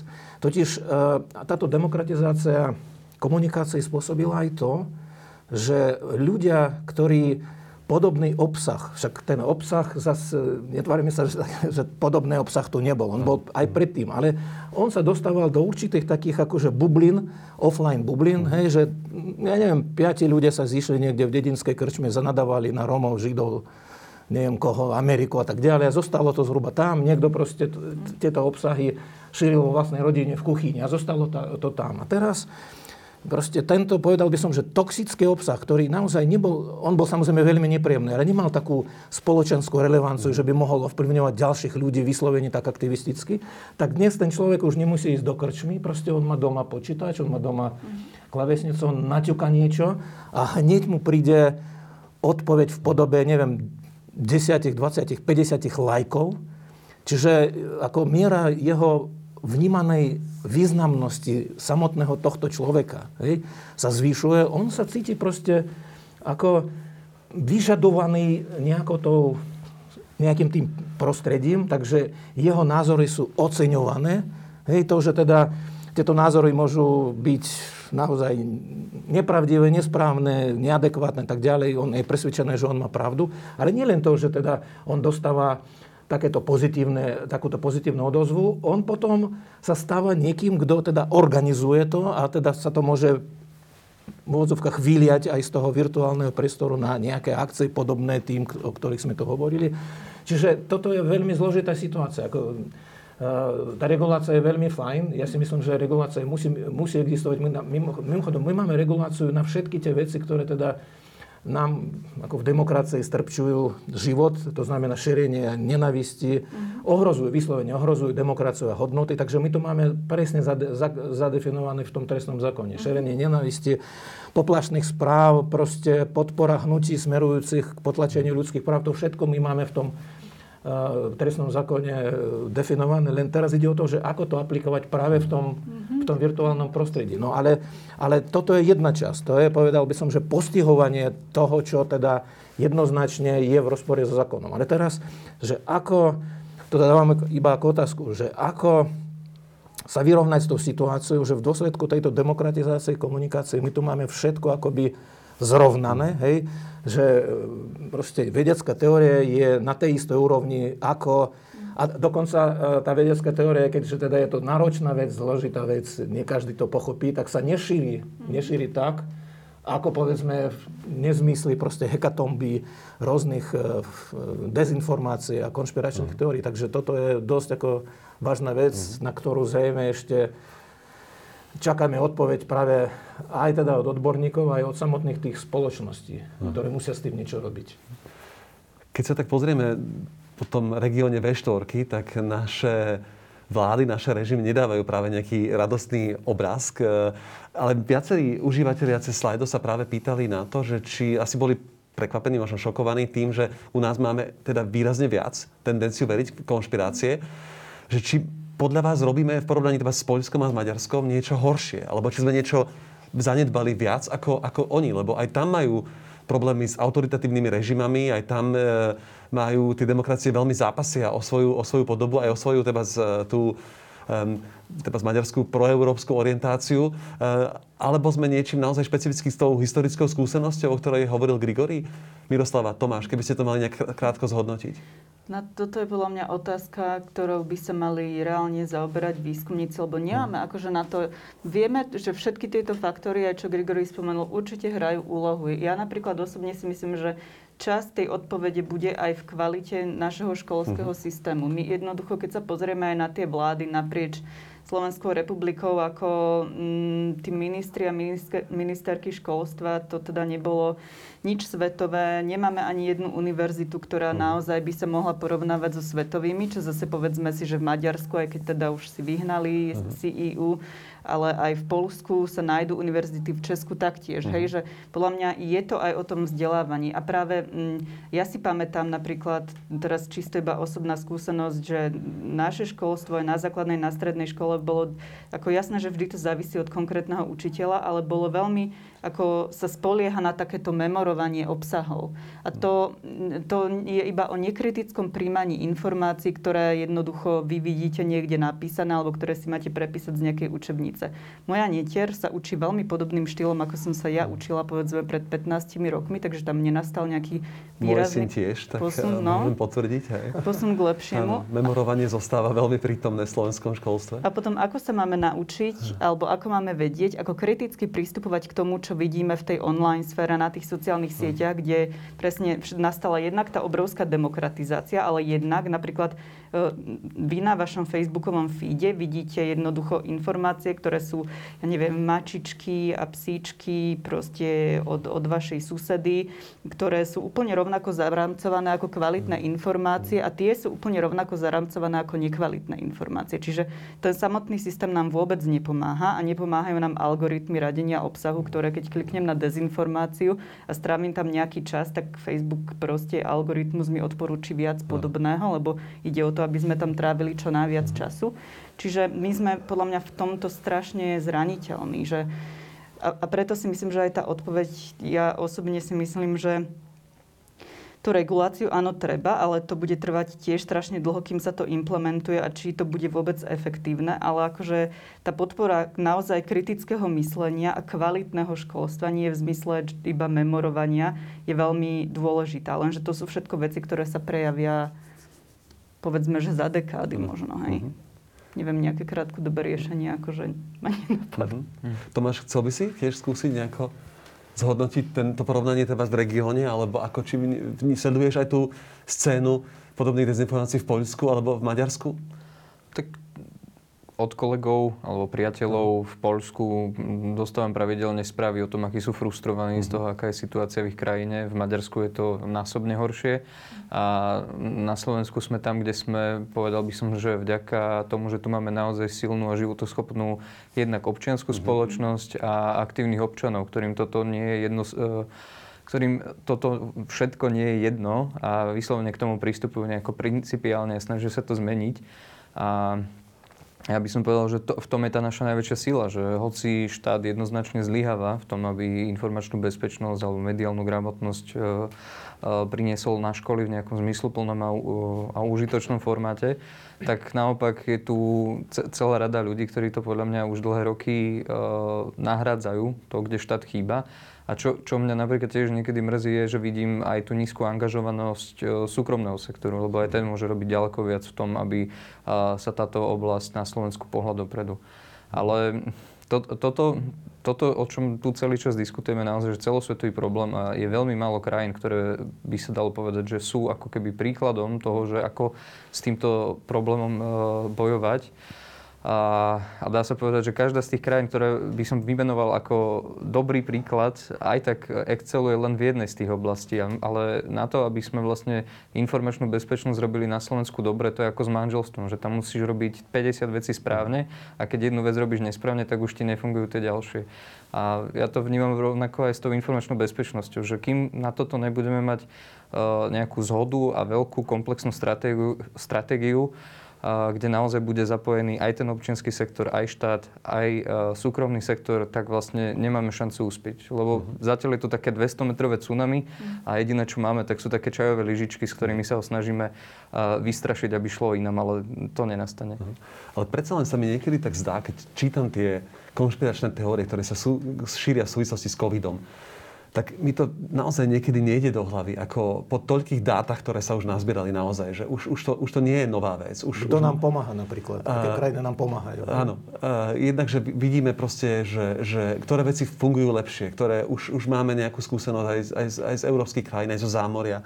A že napriek tomu sa nájde toľko ľudí, ktorí pri takejto veci, ako je ľudské zdravie, dokážu proste v prospech svojich klikov, svojej popularity, svojho šírenia proste hazardovať so zdravím naozaj tisícov, desaťtisícov ľudí, doslova privádzať do obrovského rizika celé krajiny, celé štáty, regióny. Ehm, čím to je, že toto ľudia proste sú schopní konať a že si zrazu povedia, tak ja síce som to nikdy neštudoval a vlastne o tom nič neviem, ale teraz si ja si myslím, že toto a toto sa nesmie robiť a, a ešte a je, je to niečo nás také akoby hlboko ľudsky temné, že, že v niekom sa to proste v takejto kríze prejaví a zrazu si povie, tak ja idem tvrdiť, že e, keď nosím rúško, tak vlastne hrozne trpí moja sloboda a, a budem aj ostatným hovoriť, že, že to nemajú robiť a, a je mi jedno, aké budú dôsledky.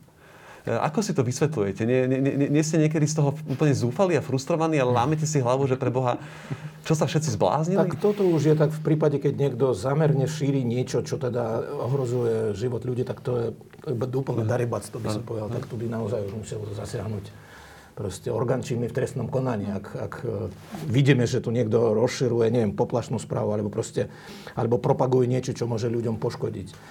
No tak e, toto je ako možno, že ten jednoduchší ako prípad, keď proste dokážeme nejakých in, e, jednotlivcov takto zachytiť. Horšie je, keď podobné obsahy šíria naozaj ľudia s nejakou politickou, ja neviem, relevanciou, mm-hmm. spoločenskou mm-hmm. relevanciou. To znamená, zastupcovia politických strán, my máme v parlamente jednu stranu, ktorá v podstate šíri podobné obsahy vo všetkých oblastiach. Mm-hmm. Hej, vo všetkých oblastiach. Proste je to netolerancia, je to nenávisť rasová k menšinám, je to podkopovanie, spochybňovanie princípov demokracie. A samozrejme v pozadí sú aj ich predstavy o tom, ako všetko je riadené, ako teda vo svete, ako Západ aký je zlý, naše členstvo Európskej únie a v NATO a tak ďalej, to všetko je proste živené týmto. No tak takáto politická strana si myslím by mala byť challengeovaná štátom. Hej. Môj postoj je jasný, táto strana, ktorá systematicky e, ako rozširuje proste tieto nebezpečné obsahy, by poprvé mala byť už v tom roku 2010, keď keď tým trikom e, sa preregistrovala, e, keď ľudia z tejto strany ovládli inú stranu a potom dvakrát sa premenovali podľa mňa ministerstvo vnútra by vtedy ich nemalo registrovať, no. potom nemali podľa mňa ich registrovať na voľby a teda tá strana bola, mala byť rozpustená. Vieme, ako to dopadlo v minulom roku, takže proste tento problém to zostáva, lebo naozaj to ohrozuje podľa mňa vyslovene ako bezpečnosť tohto štátu, mm. ak teda máte proste politickú stranu, ktorá, ktorá toto robí. No a čo sa týka, ja neviem, ďalších ľudí s nejakou spoločenskou autoritou, tak tam, ja neviem, osobné ambície, proste snaha vystupovať ako významná postava, hej, s nejakou pozitívnou odozvou, lebo presne to, ako som popisoval, to sa môže samozrejme týkať nejakých anonimných, neznámych ľudí, ktorých sebavedomie sa zvyšuje, keď má, neviem, 120 lajkov na nejaký nezmysel, ktorý posiela do toho priestoru, ale rovnako to môže konvenovať aj ľuďom už známym, proste zvyšujú im popularitu, uh, majú na to po, uh, ako pozitívnu odozvu. No je to, je to situácia určite nie je veľmi príjemná. Uh, pokiaľ ide ešte o Slovensko, ak môžem ešte uh, pár viet. Uh, samozrejme, áno, to kritické myslenie a podľa mňa aj zvýšenie autority vedy. Hej, mm. že proste znalosti, kredibilných znalostí. Pretože sa ukazuje, že nielen ľudia nedokážu nejaké súvislosti veľmi zložitých, ja neviem, empirických a teoretických vecí v, v prírodovede a proste v tých presných vedách. Je, je to naozaj je to, je to zložitejšia vec. Hej? Tak tam by mala byť podľa mňa veda naozaj štátom, normálne štátom presadzovaná mm-hmm. ako, ako tá autorita v poslednej inštancii. Mm-hmm. Ale aj spoločenské vedy sú dôležité. Tak napríklad také zaujímavé zistenie, Miroslav určite prisvedčí, pretože oni robili takýto prieskum. Aj my občas e, robíme tiež, keď sa pýtame na, pýtame na to, že ako, ako zahranič, respektíve ako vnímajú postavenie krajiny. Hej? A na Slovensku už, neviem, 15 rokov, možno že aj 20, ľudia si myslia, že oni žijú v krajine, ktorá je ani, nie je ani východ, ani západ. Hej? Tak to znamená, že tí ľudia nevedia, v akej krajine žijú. Veď oni nežijú e, niekde medzi východom a západom. Oni sú súčasťou, integrovanou súčasťou, naša krajina je integrovanou súčasťou západu. Všetko od kultúrneho kódu cez proste politické usporiadanie Slovensko je naozaj z tohto pohľadu. Hej, geograficky to nie je úplne na západe. Hej. Je to povedzme, že periférie, teraz používam bez akýchkoľvek konotácií, toto ako geografická periféria povedzme európskeho západu, ale je to západná spoločnosť. A ľudia si myslia, iba nejakých, tuším, že 20%, že teda my sme na západe, ano. hej, nejakých 10-15, že sme na východe a, a ostatné ako something in between. Ale my, nie sme, na východe ale, my sme, ale my sme stáli na západe, my sme súčasťou Európskej únie, my sme súčasťou NATO. Je tu samozrejme západná konfesionálna charakteristika a tak ďalej. Ako slovenská spoločnosť sa ničím, pokiaľ ide o tieto základné charakteristiky, neodlišuje od Francúzska, Nemecka, Veľkej Británie. Hej? A napriek tomu ľudia proste opakovane si myslia, že oni, oni nežijú na západe, na východe tiež nie, mhm. dokážu ako geograficky to rozlišiť, ale že proste, že niekde akože mimo. A preto ten prieskum sa pýta vyslovene na tieto odzokách, tie geopolitické súvislosti. Mm-hmm. Nie, že teda geograficky, či sme na východe, alebo, alebo na západe, alebo, alebo sme niekde tu v strede, hej, ale my sme naozaj z tohto pohľadu sme na, na západe. Ale ľudia si myslia, no čiže toto by, podľa mňa, toto je, ako, to je silný challenge, hej, to je silný challenge pre, náš vzdelávací systém, našu politiku štátu, povedal by som, že to, to by mali politici, je to síce zdanlivo ako iba malá, malá oblasť, hej, malá vec, ale aj politici by mali zdôrazňovať, proste, že čo to znamená pre nás príslušnosť tomu európskemu projektu a transatlantickému partnerstvu. Že čo to znamená reálne, že v akej krajine žijeme. A toto podľa mňa tak až veľmi nezaznieva. Zrejme politici, oni, si to, oni to berú proste, že to je samozrejme vec. Nie je to, nie je to samozrejme vec. Áno, to je tá potreba strategickej komunikácie vlastne našich e, nejakých priorit voči obyvateľstvu, ktorá tu dlhodobo chýba. Sú tu aktéry, alebo vidíme podľa mňa pozitívnu zmenu, že na ministerstve zahraničných vecí napríklad sú tieto otázky našej, dajme tomu, identity komunikácie komunikované oveľa proaktívnejšie smerom, smerom k obyvateľstvu. Ale podľa mňa to súvisí presne aj s tým, že v minulosti to tak nevždy bolo a že častokrát tu bol živený taký ten taká tá myšlienka, že môžeme sedieť na dvoch stoličkách naraz, dajme tomu. Hej? A podľa mňa sa to odráža presne potom v tých prieskumoch verejnej mienky.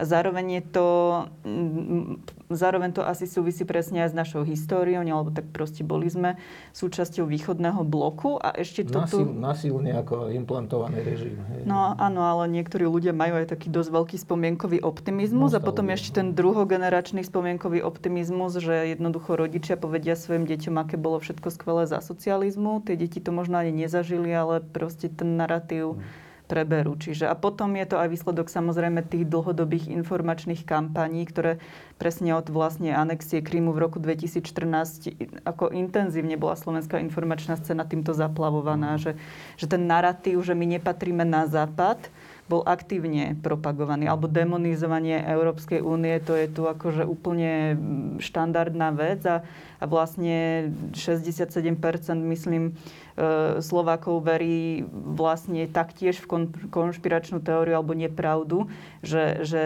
že diktát Bruselu nám hovorí, čo máme robiť a my absolútne akože nemáme do toho čo povedať. Hej, bez ohľadu na to, že máme zastúpenie v Európskom parlamente, v ďalších orgánoch Európskej únie a že členovia Európskej únie sú v prvom rade demokratické štáty, takže mm. celá tá inštitúcia je veľmi demokratická, že sa ako jednotlivci alebo aj ako organizácie môžeme zapájať do pripomienkových konaní, akože e, európskej legislatívy napríklad. Hej, ale to sú tie veci, že možno by toto bolo dobré aktívnejšie komunikovať smerom k občanom, podľa mňa oni to nevedia. Grigori chcel ešte krátko. Uh, áno, to je iba taký časkový prípad toho, že sa tu presadzuje, vieme, že z východu sa presadzuje taká predstava, že tá etnická, jazyková, kultúrna blízkosť je dôležitejšia pri vytváraní spojenectiev národov a krajín, než univerzálne hodnoty. Hej? No to je ten, v podstate, to je taká modifikácia toho panslavizmu, ktorý mm. samozrejme historicky ako skrachoval a v podstate a nemal šancu na, na sú, teda, samozrejme, že mal nejaké opodstatnenie v tom 19. storočí, ale dnes v podstate nič z neho sa nezrealizovalo. No a toto je tiež také niečo, čo teda by podľa mňa aj naši politici mali zdôrazňovať. Však jednak teda, ak už hovoríme o nejakej o dôležitosti tej blízkosti etnickej, kultúrno-jazykovej a tak ďalej, tak však väčšina slovanských štátov európskych sú v Európskej únii a v NATO. Už dokonca je to síce tiež taká možno kuriozita, ale sa rozvíja taký diskurs, myslím si, že nie je, nie je celkom ako adekvátne, ale teda je to snaha nejakým spôsobom toto operacionalizovať, že euroslavizmus, hej, že, že slovanské štáty a národy, ktoré sú súčasťou Európskej únie, väčšina už tam aj v NATO a niektorí sa snažia, vrátane Ukrajiny napríklad. Hej. No čiže toto ako dokážeme si to nejako vysvetliť v súvislosti 19. storočie, potom povedzme ďalší vývoj a tak ďalej. Ale dnes by na toto sa mali sústrediť aj politici, aj náš vzdelávací systém, že zdôrazňovať proste prioritu tých univerzálnych hodnot. Sloboda, ľudská sloboda, demokracie, ľudské práva. Spojenectvo na základe týchto hodnot nám prináša tú prosperitu, ktorá teda pri všetkej kritickosti voči tomu, ako vyzerajú proste jednotlivé sektory slovenskej spoločnosti, možno, že aj v porovnaní s vyvinutejšími krajinami, ale nikdy ten život e, v tejto časti Európy nebol taký, povedal by som, taký dobrý, no použijem, je to veľmi jednoduché slovo, že je tu naozaj mier, stabilita, proste tá ekonomika je v podstate v porovnaní s tým, čo sme mali pred 30 rokmi zreformovaná, hej, že úplne reformatovaná a tak ďalej. Že toto všetko nám, to, čo teda máme dnes dobre z toho reformného procesu, z demokratizácie z Európskej únie, nám priniesla e, proste e, privrženosť tým univerzálnym hodnotom, nie nejakým etnickým, kultúrno-jazykovým charakteristikom blízkosti. A vidíme, ako to vyzerá s krajinami na východ od nás, kde teda tento koncept v podstate dnes, nie že sa neuplatňuje, naopak, cez tento koncept sa presadzuje, presadzuje nejaké hegemoniálne predstavy a snahy najväčšieho v odzovkách slovanského štátu. Uh-huh. Už k tomu záveru, lebo naša diskusia sa bude pomaly končiť. To jarné obdobie, to, tú prvú vlnu, ako sa hovorí, pandémie, Slovensko zvládlo veľmi dobre, aj vďaka prísnym opatreniam, aj vďaka disciplíne obyvateľov. A, ale teraz sa zdá, že začína byť situácia veľmi vážna a prichádza nejaký druhý lockdown. My dobre vieme z histórie, že konšpiračné teórie sa nenechajú nikdy veľmi odradiť realitou, a, ale napriek tomu, ako očakávate, možno skúsme v závere si povedať, ten vývoj, pretože vzdá sa, že teraz Slovensko bude konfrontované s tým, že počet nakazených bude ešte prudko stúpať. Čo si myslíte, ako zareaguje táto dezinformačno-konšpiračná scéna? Ja sa obávam, že bude sa stupňovať hnev a frustrácia mm. v spoločnosti. Veľmi pochopiteľná. Myslím, že ľudia budú veľmi nechcem povedať, že nešťastný, ale že naozaj bude, uh, veľ, čakajú nás veľmi ťažké mesiace, mm-hmm. ktoré budú náročné proste aj finančne, aj psychicky, aj z uh, princípu ochrany svojho mhm. zdravia, ochrany života a bezpečia svojho okolia. No a dezinformačná scéna bude toto emocionálne rozpoloženie spoločnosti podľa mňa tak e, zneužívať, uh-huh. ako ho zneužívala v posledných mesiacoch. Lebo to, čo ešte nezaznelo v diskusii, je, že mnohí šíritelia dezinformácií, oni sa naozaj e, psychologicky... E, je, je, na nich, je na nich zrejme, že napríklad majú uh, histriánsku poruchu, alebo že sú sebastrední, alebo že jednoducho majú nejaké známky toho, že majú až psychopatické správanie a, a, a druh osobnosti. Čiže Čiže tam neexistuje až taká miera empatie a zodpovednosti k druhým a toto toxické správanie, ktoré vykonávali v posledných mesiacoch a rokoch, obávam sa, že aj keď bude tá situácia na Slovensku oveľa horšia, tak oni sa nezastavia pred ničím. Že, že naozaj uh, tu bude musieť uh, viac a viac zasahovať štát a ako zaznelo, uh, budeme potrebovať aj silnejšiu strategickú komunikáciu v rámci Slovenska, aby sa jednoducho spoločnosť uh, úplne morálne neprepadla, aby zostala nejaká miera morálky prítomná, aby ľudia mali tú vieru a a vôľu prekonať tú krízu, ktorá nás čaká. Uh-huh.